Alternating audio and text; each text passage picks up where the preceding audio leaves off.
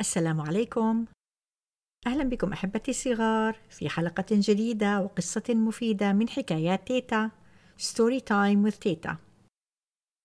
أنا تيتا أمل وسوف أقرأ لكم اليوم قصة جديدة بعنوان الشمس والريح. هل أنتم مستعدون؟ هيا إلى القصة.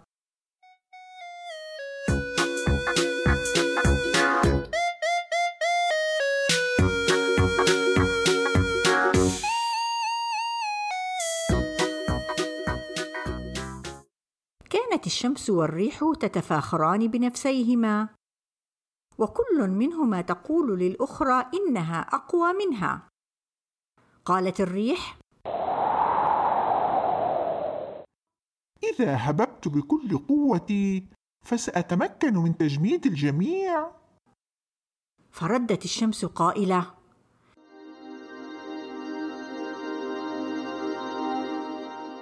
إن أرسلت كل أشعتي إلى الأرض فسأتمكن من حرق كل المخلوقات التي تعيش على سطحها. في تلك اللحظة ابصرتا رجلا في الحديقة يرتدي معطفا عندها قالت الريح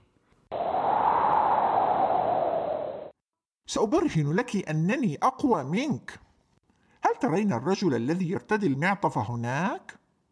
أستطيع أن أجعله يخلع معطفه خلال وقت قصير.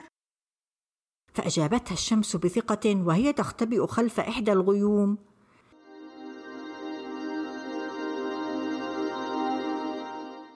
هيا اجعليه يخلع المعطف.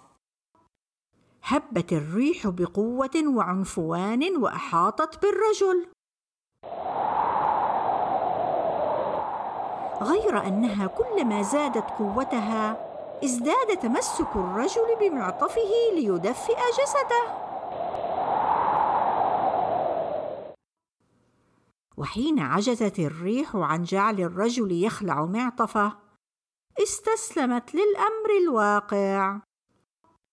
عندها قالت الشمس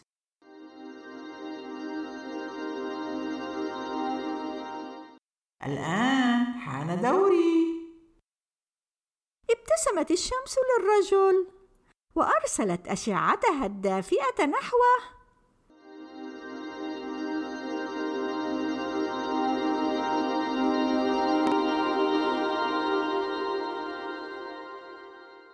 وما هي إلا لحظات حتى مسح الرجل جبينه وخلع معطفاه قالت الشمس للريح وهي تبتسم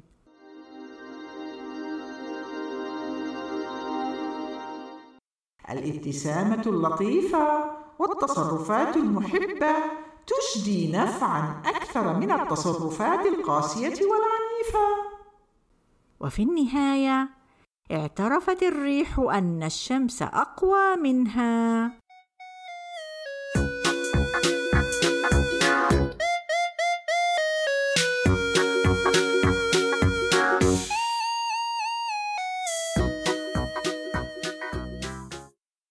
اتمنى أن تكون قد أعجبتكم هذه القصة أحبتي الصغار. هذه القصة هي من كتاب سلسلة الأخلاق الحميدة للدار العربية للعلوم ناشرون. لقد تعلمنا من هذه القصة درسا مفيدا وهي أن التعامل مع الزملاء بلطف ومحبة أفضل بكثير من التعامل معهم بفظاظة وعنف. ولكن الشخصيتين الرئيستين في هذه القصة وهما الشمس والريح. كانتا تتنافسان في القوة.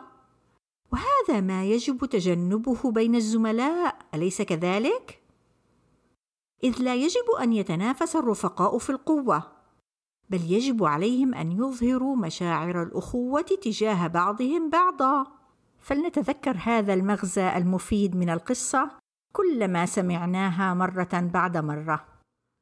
أرسلوا لي احبتي الصغار ببعض هذه الأمثلة للتصرف الحسن والتفكير السليم التي تتعاملون بها مع أصدقائكم. وسوف أختار بعضا منها وأذيعها في الحلقات القادمة. يمكنكم التواصل معي على البريد الإلكتروني storytimewithteta at gmail.com تابعوني أحبتي الصغار على مواقع التواصل الاجتماعي.